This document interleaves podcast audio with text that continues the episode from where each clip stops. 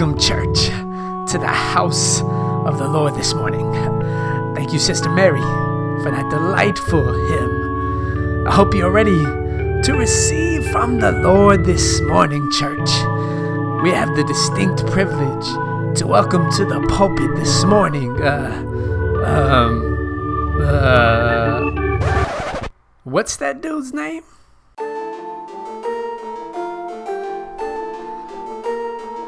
You are now tuned in to the sermon archives of William R. Horne. Kingdom Dreamer Productions.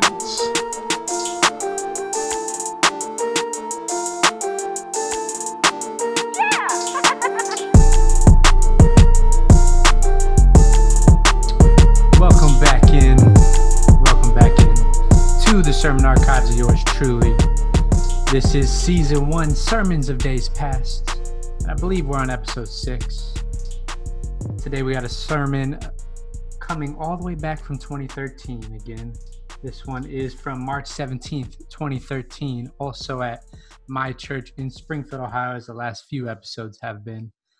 Uh, this one is entitled How to Find God's Will for Your Life in Springfield, Ohio. Uh, before we jump into the sermon, though, I do have a few things to highlight. First off, if you're not following me on Twitter, why? That's a good question. You should follow me on Twitter. If you don't have a Twitter account, get one. Follow me at William R. Horne, H O R N E. Uh, we can chop it up there, show some love. Also, want to highlight we just, as the Kingdom Dreamers, uh, and myself and all the people involved in that network opened up our Patreon page. So now you can support us for as little as $5 a month, become a part of our community, support the podcast, the writing, all the creating that we're doing.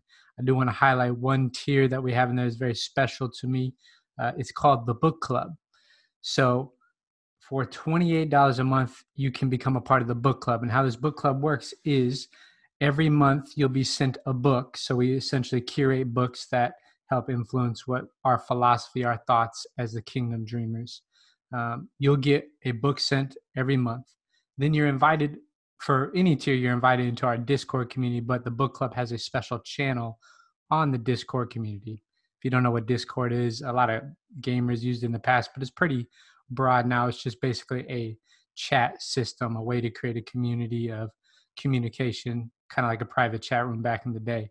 Um, but the book club has a special channel in our Discord community where you can discuss with each other, with myself, uh, the books each month that are passed out as you read them. So it's a good way to um, get your books curated for you to, begin to expand your mind on the theology, sociology. Those are kind of most of the realm. Um, so we're beginning that in April. So when you join the book club tier, whatever month you join it, you'll automatically uh, be sent that book of the month. And then the first of each month that you keep uh, in that tier, you'll be sent that and we'll be able to basically have an online book club. So I'm looking forward to that one. Check that out if you want some good reading, some good community discussion. But without further ado, oh, I think I have a disclaimer. Man, there's always a disclaimer. Remember my disclaimer for all sermons, past, present, and future is I hold the right to change my mind about something I said. Allow me to be a thinker, a grower, um, and that's particularly applies to season one sermons of days past. Uh, this one is pretty. I mean, there's not a whole lot there, but again, I quote John Piper as I said in one of the earlier sermons. Um, John Piper's a good guy. Um, you know, his heart's for the Lord, but we disagree on a lot of things. Um, but I quote particularly his quote about Christian hedonism, which is kind of his philosophy of the Christian life, uh, being centered around joy and you getting ultimate joy when God is most glorified, things like that. I think on the surface, there's nothing particularly wrong with that. I think joy is a critical part of the Christian life, the Christian walk, and then how that relates to suffering. Um, but I don't know if I'd be as strong as Piper's Christian hedonism. Um, I'm also not quite that Calvinistic, more Arminian, but um, at the time, it was certainly impactful. So, um, yeah, with that disclaimer, let's jump in. So, how to find God's will for your life from sermon at my church, Springfield, Ohio, when I was youth pastor March 17th, 2013. Let's get it. Today, I want to talk about God's will for your life. And some of you may be thinking that's kind of a heavy topic, or who are you to tell me what God wants with my life, right? That's kind of cliche, or all the other things you've heard about God's will. It's a term we throw around a lot. But first off, I'd like to note that God's word is never cliche or overdone, but is alive and active and used to wage war against the enemy who wants nothing good for your life. So we cannot ever say anything is cliche. And second off, I'm far from God, so I cannot tell you what He wants for your life. But I know He has showed us in Scripture what He wants for our life. And I'm in desperate need of God's grace and mercy, just as you. I'm humbled to be up here today. I also wholeheartedly agree with the great scholastic theologian Anselm of Canterbury, who said this.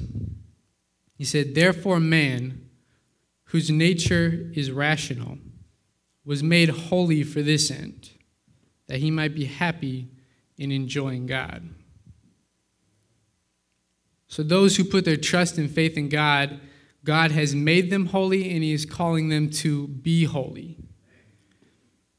And Anselm saying, He's made us holy for one end and one end only, that we are happy in enjoying God.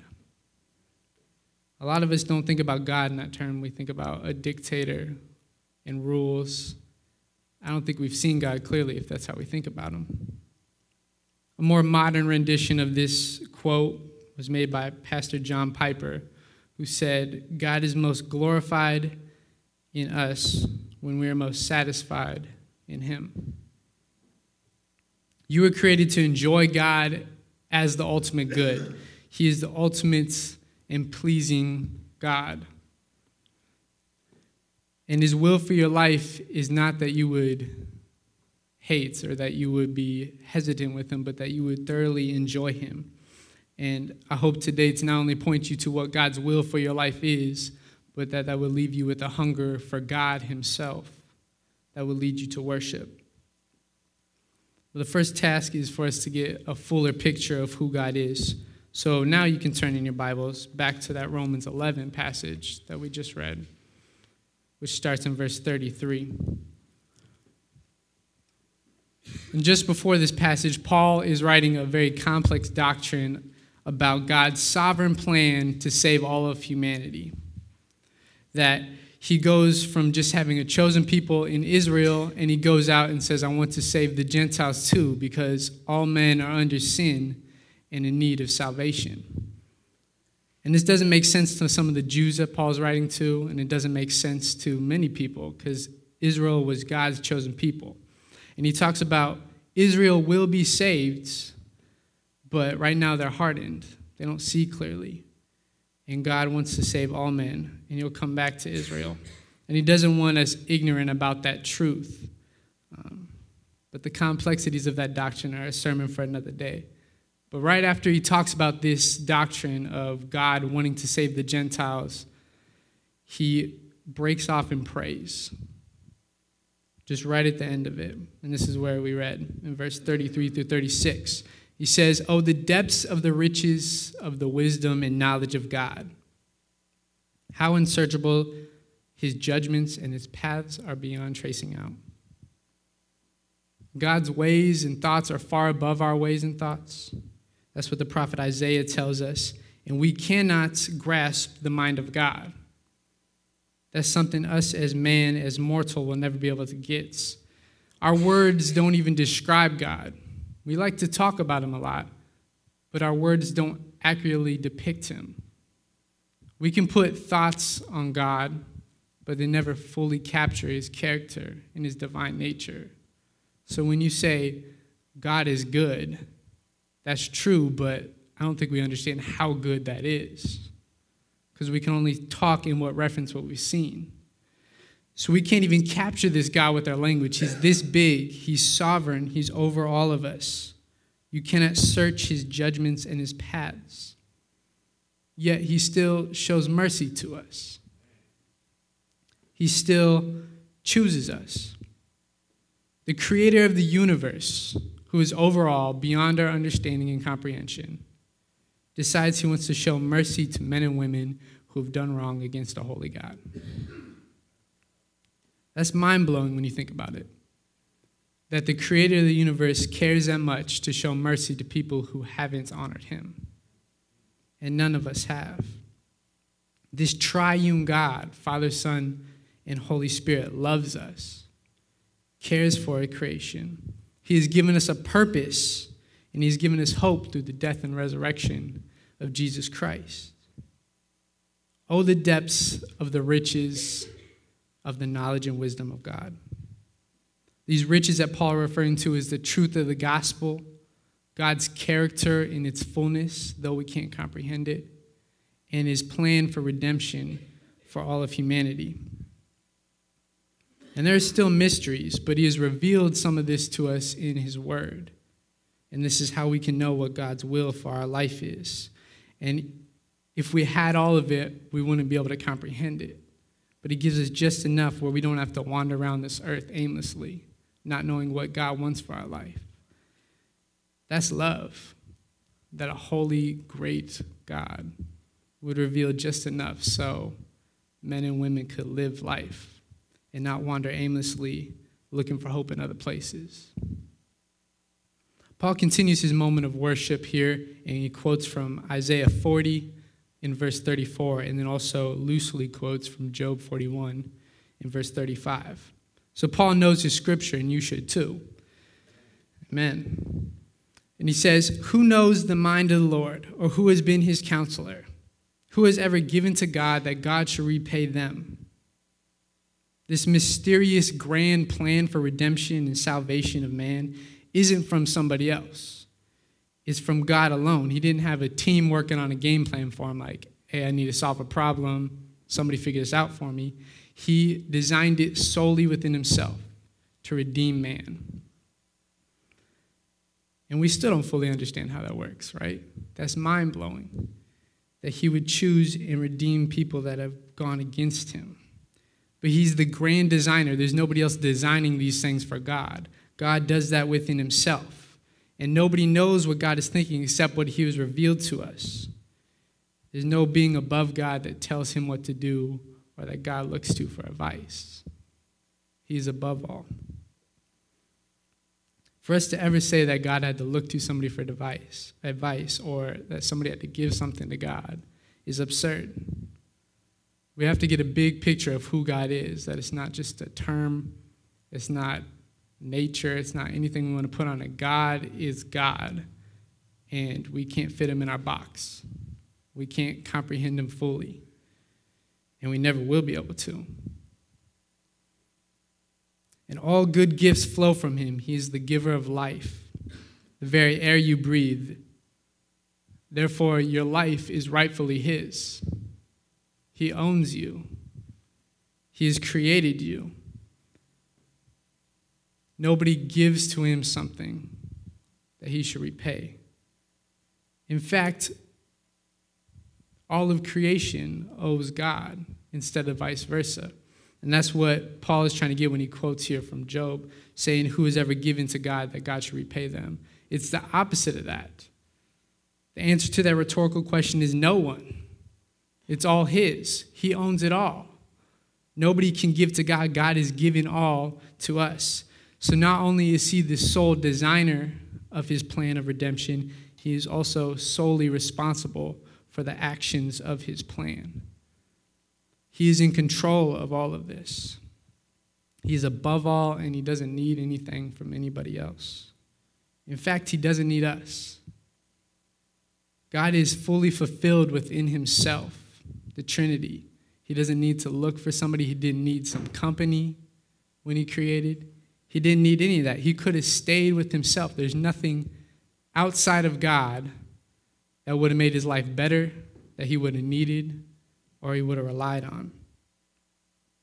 But he still created, and he still chooses us. And that can only happen out of an act of love, out of his overflowing character of love, that he would create somebody to love. It's, it's hard to grasp when we sit on that concept that the only reason he created was love, not out of need, not that we could bring something to God, but that He cares and He loves. And that's the whole reason He created us. He has created you with a purpose, and He wants you to be in communion with Him. He's overjoyed when His creatures honor and glorify Him. And He desires the absolute best for you. And in His desiring of the absolute best for you, He knows that He is the best. God Himself is the best. He's the peak of goodness and pleasure. Wrap your minds around that with me today. God is the peak of goodness and pleasure. You cannot be pleased beyond what God can please you. You only get temporary feelings that end up hurting you. He is the peak of it all. So, therefore, if God wants the best for you, He in fact wants Himself for you. He wants to give himself, hand himself over to you because he is the best and he wants the best for his people. Amen. And he did give himself for you, in fact, in the man Jesus Christ, the Son of God, who died and rose again so you could have life. The absolute best life. Now we continue to verse 36, and this is the end of Paul's doxology, or fancy word for worship. And it says, For from him and through him and for him are all things. To him be the glory forever. Amen. God is the creator of all things, He is the sustainer of all things, and everything is created for Him and His glory. That's it. Even if you don't acknowledge it, God sustains you every day. He is your Father, and He's created you purposely for His glory. That's a, it's a hard concept to grasp that everything was not only created by Him, it's sustained by Him, and that it was made for Him. Creation is not for us, we are not for ourselves. We are only for God. You were made for Him. The problem is, many of us decide to ignore this fact that we were made for God, and we search for our significance in other places to be hurts. Or many of us don't have faith and think somehow we know what's better for our lives instead of the actual creator and maker of us. Folks, that's plain stupidity, right? That you would think that you know better than who has created you. Think about it this way. If you were to come to me and you you just created some great software program for a computer or something, right? And you wanted me to check it out. So I'd come in and say, "Well, what does it do? What's the purpose of it?"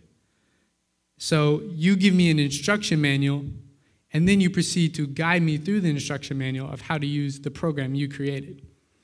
And as you're talking to me and starting to guide me through it, I decide to just not listen to what you're doing not look at the instruction manual, and do what I want with the program. And I play with it, do whatever I want, and I end up crashing the computer and destroying the very thing you made. I just wasn't listening to you. That's the same way we play God all the time when we choose that our ways are better, or it's just a little sin, or that's in my nature. When God has given you the tools to live that way. He's given you instruction manual in the Bible to say this is how you're supposed to live life. This is what I created you for. This is where you will be ultimately pleased and satisfied. And he doesn't just hand this to you, he guides you through it by his Holy Spirit. It's not I mean, we have the tools to live how he made us to live. But we seek to ignore him. Many acknowledge God as the creator, and still don't live according to the call He has on their life. And right now, I'm not talking about the specific call for your life, which we'll get there, but God's created purpose for man. You were called to be holy. And I'm sure you've heard that a lot, but what does that mean? It means that you, as a human, created uniquely in the image of God, was set apart to worship and glorify God. You were set apart to worship and glorify God, and God is holy because he was set apart to be worshiped and glorified by creatures. let me make this clear to you that, that your created purpose in life is one thing and one thing only, and that is to bring God glory. That is the sole reason that man was created out of a love and to bring God glory. Bringing God glory is making his name famous, bringing him admiration, praise, honor, making his name known among the nations. That is bringing glory to God. And if you are not bringing glory to God in your life, in the very things you speak, you're living a life of disobedience. And this includes everything. This isn't just a part of your life. This isn't just your spiritual life or your church life. This is life. There's no other place to be. You must be glorifying God with your life and your speech, or you're living in disobedience. And as you live out God's created purpose for you to glorify Him, God will reveal His specific will for your life. It's nonsense for us to think, this has always got me, it's nonsense for us to beg God for direction and guidance. To say, I want to know your will for my life, but we don't follow the will He has already given us in His scripture. We don't follow the created purpose of us.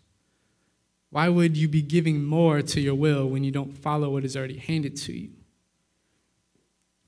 God has a specific call on your life, but you won't be able to see that clearly until you're living how God has called you to live. They go hand in hand. You must follow what you know God has handed you, and more will be revealed. And that may not be all of life revealed, that might just be the next step. But you have to take a step of faith and obedience first. So you may be thinking, how does this work practically? I get that my sole purpose is to bring God glory and worship, and I want to understand God's will for my life. I'm glad you asked. Paul continues with some practical doctrines. And in the book of Romans, it's divided in two, uh, two sections. The first 11 chapters, Paul is talking about doctrinal issues and very complex things. And then the second part, he's talking about practical issues. And this is where he transitions. He just had a moment of worship after talking about the mercy that God wants to show to man. And then he goes into Romans 12, which is what Mark read for us today. So if you can continue with me in Romans 12, starting in verse 1. It reads, Therefore, referring back to God's sovereignty and his mercy that we just talked about, therefore, I exhort you, brothers and sisters, in view of God's mercy, to offer your bodies as a living sacrifice, holy and pleasing to God. This is your true and proper worship. Do not conform to the pattern of this world, but be transformed by the renewing of your minds. Then you'll be able to test and approve what God's will is his good, pleasing, and perfect will. So, in light of God's mercy he has shown to man, you are urged to present or offer your bodies as a sacrifice to God. When we think of sacrifices, we usually relate that back to the Old Testament because sacrifices were used before Christ as a payment for sin that had to continually happen. Blood had to be shed for sin to be paid. And thank God, in our time, Christ already did that for us, and He did it once and for all, so we don't have to sacrifice lambs at the altar. He already shed blood in Jesus that paid for all that. So this sacrifice is a little different than the Old Testament. And the big difference is it's a living sacrifice. Thank God. It's a living sacrifice, and this means that it is an active, continual sacrifice. It happens daily. All of your life, your activities, your emotions, your thoughts, your motives, your very soul, this is what's called forth in worship. This is what Paul is talking about when he says, offer your bodies. He's talking about the entirety of a person. That all of you must be sacrificed and submitted to God, to the King of Kings, And this sacrifice is what makes you holy. This makes you holy and set apart, ready for God's use for his greater purposes in his plan of redemption. So when you sacrifice yourself to God, you give up all your wants, all your desires, all your needs, everything, and you hand those over to God, he will use you.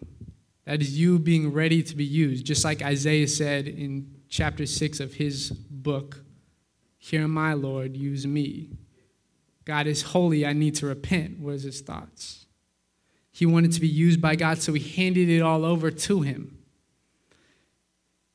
And Paul says this sacrifice, this very submission that is holy and pleasing to God, is your true and proper worship. Your true and proper worship. Other translations of this say your spiritual act of worship or your reasonable service of worship. But either way, it is worship to God. That the very act of you handing over everything to God is worship. I think we need to broaden our mind about worship. Often when we talk about worship, we just think singing, and singing is a great tool to bring worship and glory to God. But worship is a lifestyle, it's not just something you do Sunday morning before somebody talks to you the whole time. Worship is a lifestyle, and this act of sacrificing is that worship. As creatures, we bear the image of God. It tells us this in Genesis chapter 1. And you bearing this image of God means you were designed for worship. It's the stamp that's put on you. It's in your DNA to worship something. So in life, you'll either worship one or another thing. You can either worship God, which is what you were created to worship, or you will worship yourself. Romans 1 states this clearly For they exchanged the truth of God for a lie and worship and serve the creature rather than the creator. God has a holy call on your life. You are made to worship Him. And this image of God inside you will drive you to worship. But our sin distorts that, and we end up worshiping ourselves instead of what we were made for.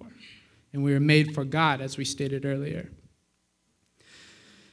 But God, through the death and resurrection of Jesus Christ, has broke those chains. And you can still be chained, but those chains can be broken through faith in this death and resurrection, resurrection of Jesus Christ. When you have faith and you repent, which is this sacrifice, handing it all over to God, that is when the chains of sin are broken and you can worship who you're meant to worship. You can see clearly now. You must come in faith and repent. And this is your act of true worship.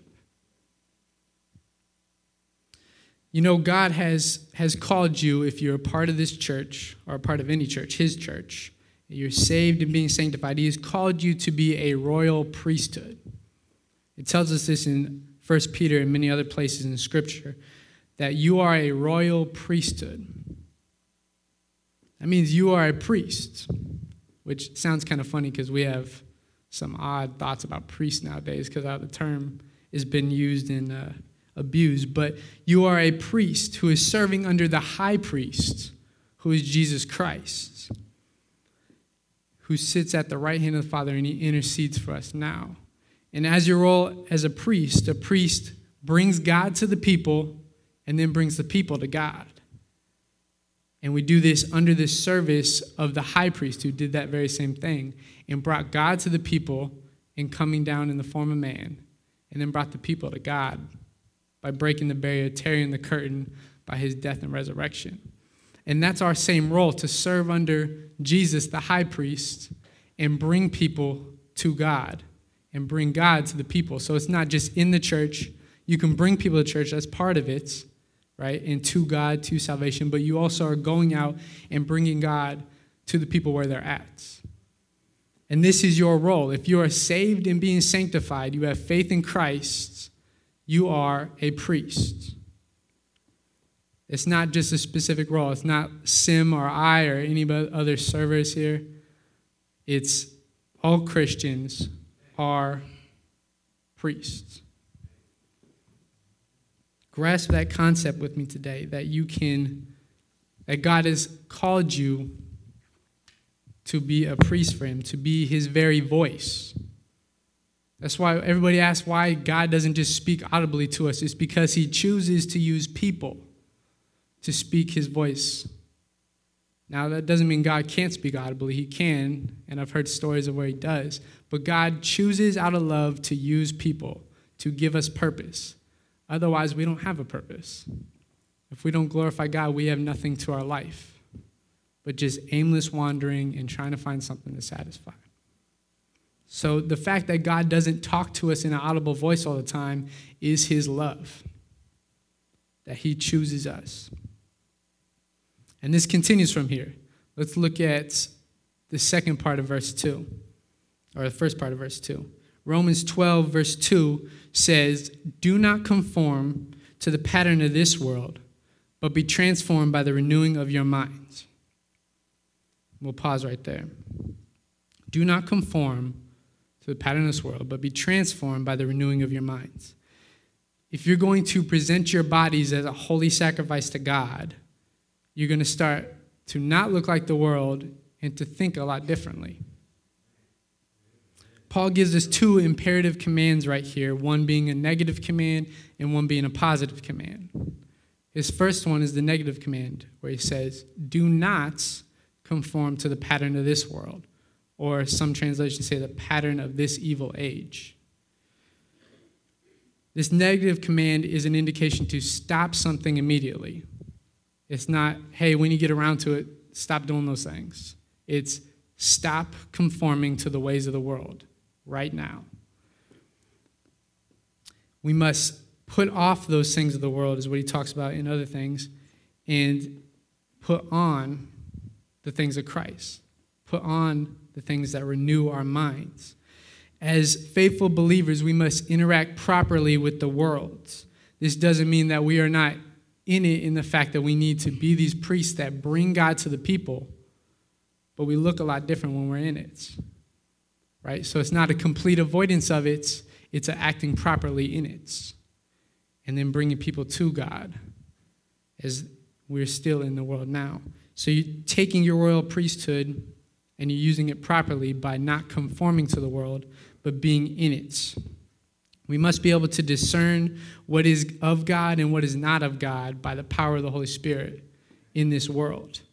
We must know when something is a sinful action or when their motives are wrong, and we must not take part in that. We must look different.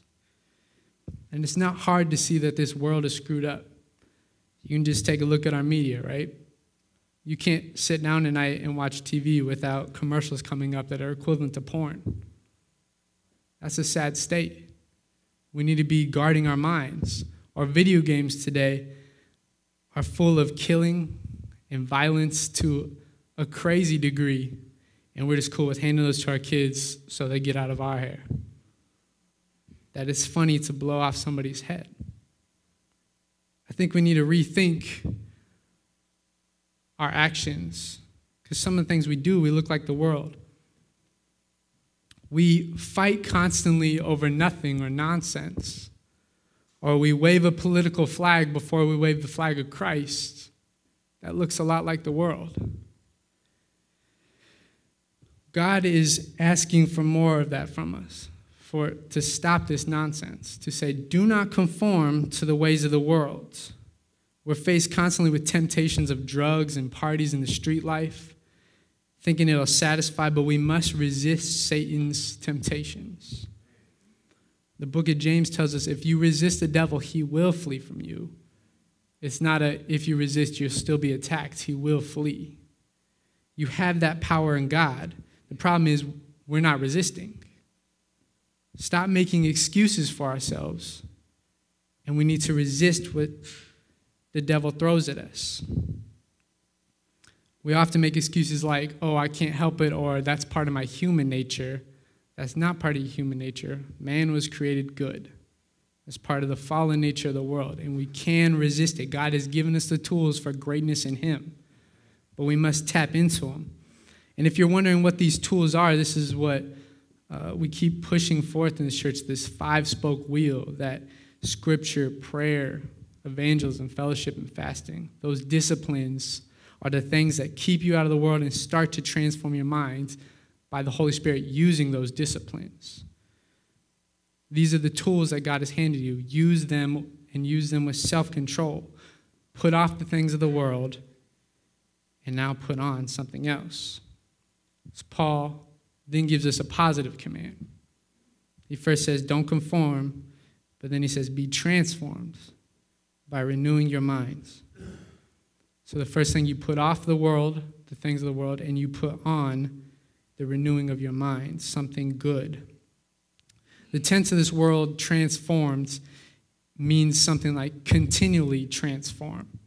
So a better translation of it would be keep on being transformed or continually transform yourself.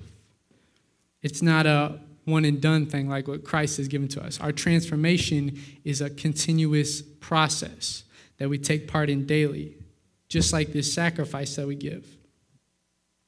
And how does this transformation happen? He says, by the renewing of your minds. You must change the way you think. Naturally, we think like the ways of the world or whatever's been handed down to us. Our thought process works the same way, and he's challenging us to put off those things and think differently. Your mind is the center of your body's emotions, its actions, all of your thoughts. Everything flows out of what your mind does. So when your mind is changed, your life will be changed. But you cannot make this change on your own. You must have faith in Christ, and He will gift you with the Holy Spirit that will make this transformation with you through the practices, the spiritual disciplines, that five spoke wheel, that you get into your scripture. You actually see what the instruction manual says. You pray to God. That's a gift that we take advantage of. We just throw it to the wayside or throw it up in desperate need. But we can talk to the Creator. That's a big deal. That you evangelize, you do your priestly duty in going out to the world and telling them about Christ. That you fellowship, you come into the church and you join the body, you enjoy each other's company, live in community, because that's how He's created us. And that you fast, that you discipline yourself to not conform to these things of the world but to do what God has for you. If you do these things, you will not look like the world. That's clear. Do not conform to the pattern of this world, but be transformed by the renewing of your minds.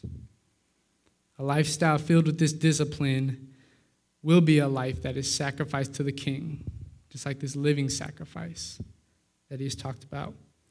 And you will start living in your created purpose, which is to glorify and worship God.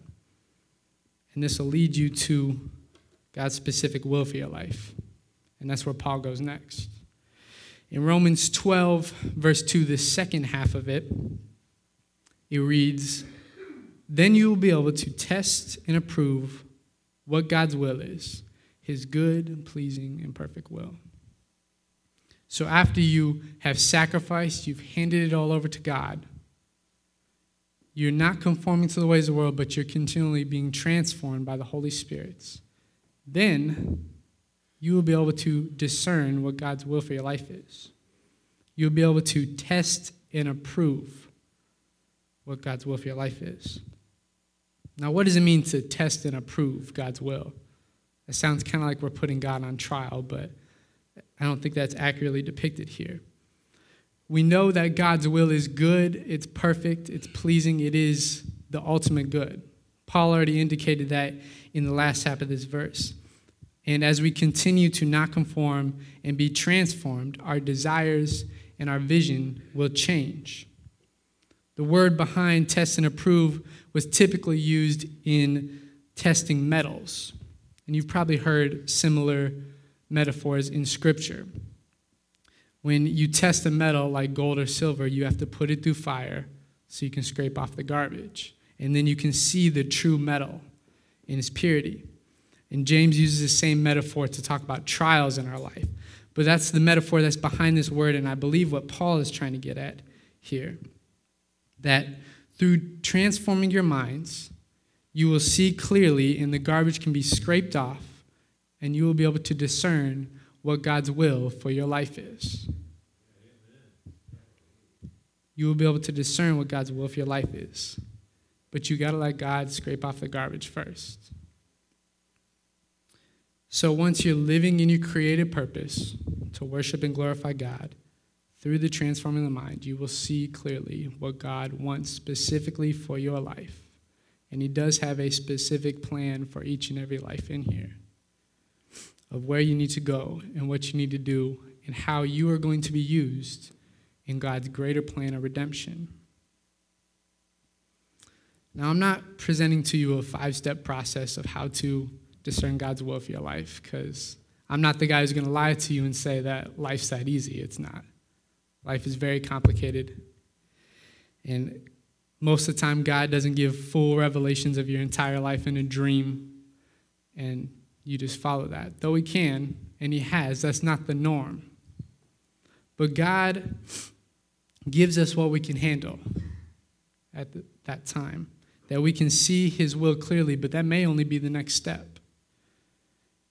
But you have to faithfully take each of those steps, knowing He will continue to reveal what He wants for your life and continue to guide your steps. God will guide us and He will never forsake His people. That's a beautiful hope that we can rest in and we can truly enjoy life in. We talked about earlier enjoying God, that this is what we do when we live in our created purpose if you understand that God is guiding your steps when you come to faith in Him, you can enjoy life. You don't have to worry about a thing. God holds your steps in the palm of His hand. There's nothing to stress out about. That's a comforting truth. And I know I need to daily remind myself of that when I'm clueless of what's next or I'm clueless where I'm supposed to go. I know that God guides my steps, and I just have to patiently follow what I do know until He shows me the next one. And before we wrap this up, I would like to give you a fair warning about God's will for your life also. That you may be able to see clearly after you've given your life over to Christ in faith and repentance. You're not conforming to the ways of the world, but being transformed. But honestly, God's will is extreme. And it doesn't make sense to a perishing and dying world. God's created purpose for your life will take you to some crazy places. It'll take you out of your comfort zone, the places you never thought you'd be. But I promise that's, that's oh so fulfilling when you walk in those steps that true pleasure and satisfaction come even in the crazy places that God's going to take you. I'd like to read for you one more passage of scripture, and this is Jesus' words that he's telling to his disciples right after he predicts his death and suffering on the cross. He tells them that he's going to suffer by the chief priests and elders, and he's going to die, and then he'll rise again. And right after this, in the Gospel of Luke, he gives us some sobering and heavy words to chew on. And just like Sim likes to quote John 10:10 10, 10 as his life verse, I would say this is um, my life verse. Luke 9, starting in verse 23. It says, Then he, and this is Jesus speaking, then he said to them all, Whoever wants to be my disciple must deny themselves and take up their cross daily and follow me. For whoever wants to save their life will lose it. But whoever loses his life for my sake, he is the one who will save it. That's tough when you think about it, especially the second half of that, verse 24. We often don't grasp that. That if anyone wishes to save their life, that they want to hold on to things that they think are better for them, they want to follow their own way, they'll lose it. Their life will be taken away from them. They'll never truly live. But if you lose your life for Christ's sake, you will be saved. And Jesus here is speaking in the context of death. He just predicted his death on the cross, his death in suffering that he would have to go through so you could have life. So it's not all a spiritual meaning to just die to your flesh and live godly, though that is true. He's talking about literal death in some cases. If you're going to live God's will, if you're going to be a living sacrifice who has renewed your mind, you're going to be under this thought process that I'm willing to lose my life for Christ if that's His will for me. That I will throw all my goods out the window. That I will not try to capture things for myself, look out for my own being, but I will look out for the kingdom of God. And if I lose my life because of it, all glory to the King. That I'm willing to lose everything. If I'm in poverty and suffering for my entire life, because that's God's will, to God be the glory. If I have to go to a country where I'm rejected and they don't understand me and don't want it, and I'm killed for it, to God be the glory. Amen. If I live here in America and I'm persecuted, to God be the glory. Amen. God's will is extreme. And it, it seems odd that this would be his will, that he would reject, want us rejected among the world, that we would suffer here in this life. But here's where the beauty comes in is Christ didn't just predict his death in this context. He also predicted his resurrection.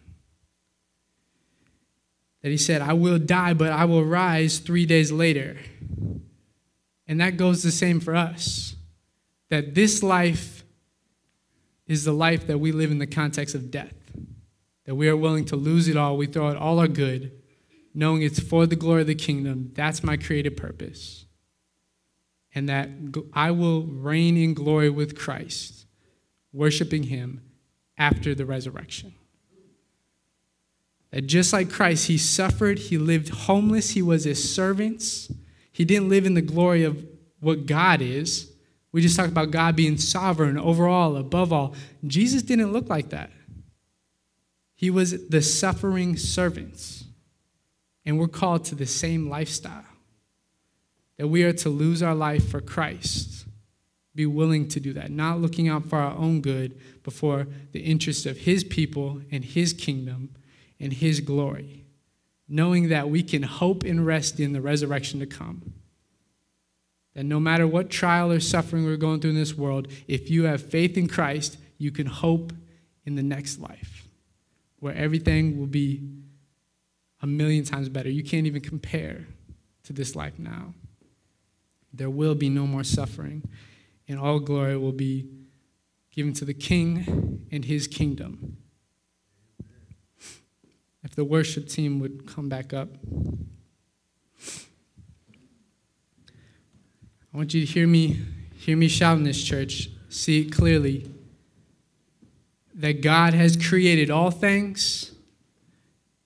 All things are created through him, sustained by him, and all things were created for him, and that includes you. You were made for God. Your created purpose is to worship and bring glory to God all your days, even if that means suffering or death. When you live in your created purpose, you sacrifice by handing it all over to the King. God will show you his specific will for your life. And you will win. We don't lose. That's what the resurrection is. And when you can clearly see God's will for your life, you can rest in this truth and you can truly enjoy God. That God is meant to be enjoyed, and He wants His creation to delight in Him. In all this sacrifice, in losing your life for Christ, you will be truly satisfied, and God will be most glorified. So come forward today and lose it all for Christ.